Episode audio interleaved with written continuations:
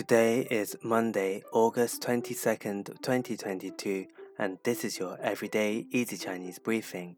大家好，我是林老师, and in under 5 minutes every weekday, you'll learn a new word and how to use this word correctly in phrases and sentences.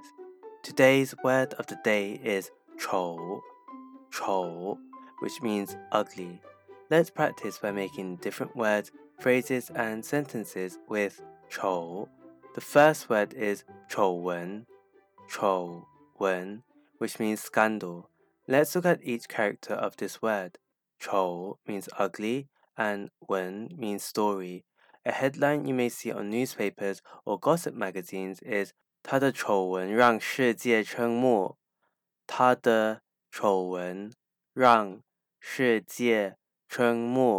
his scandal stunned the world.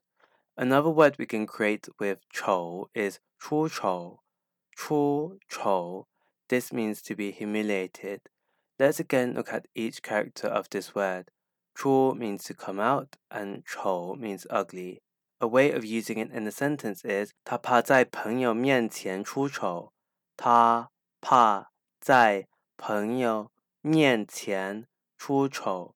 She was scared of being humiliated in front of her friends.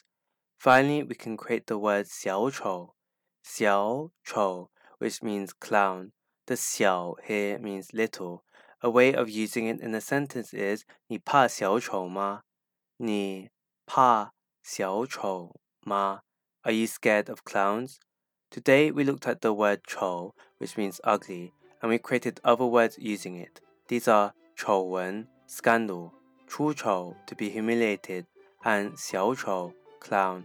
To see this podcast transcript, please head over to the forum section of our website www.everydayeasychinese.com where you can find even more free Chinese language resources. See you again soon for more practice.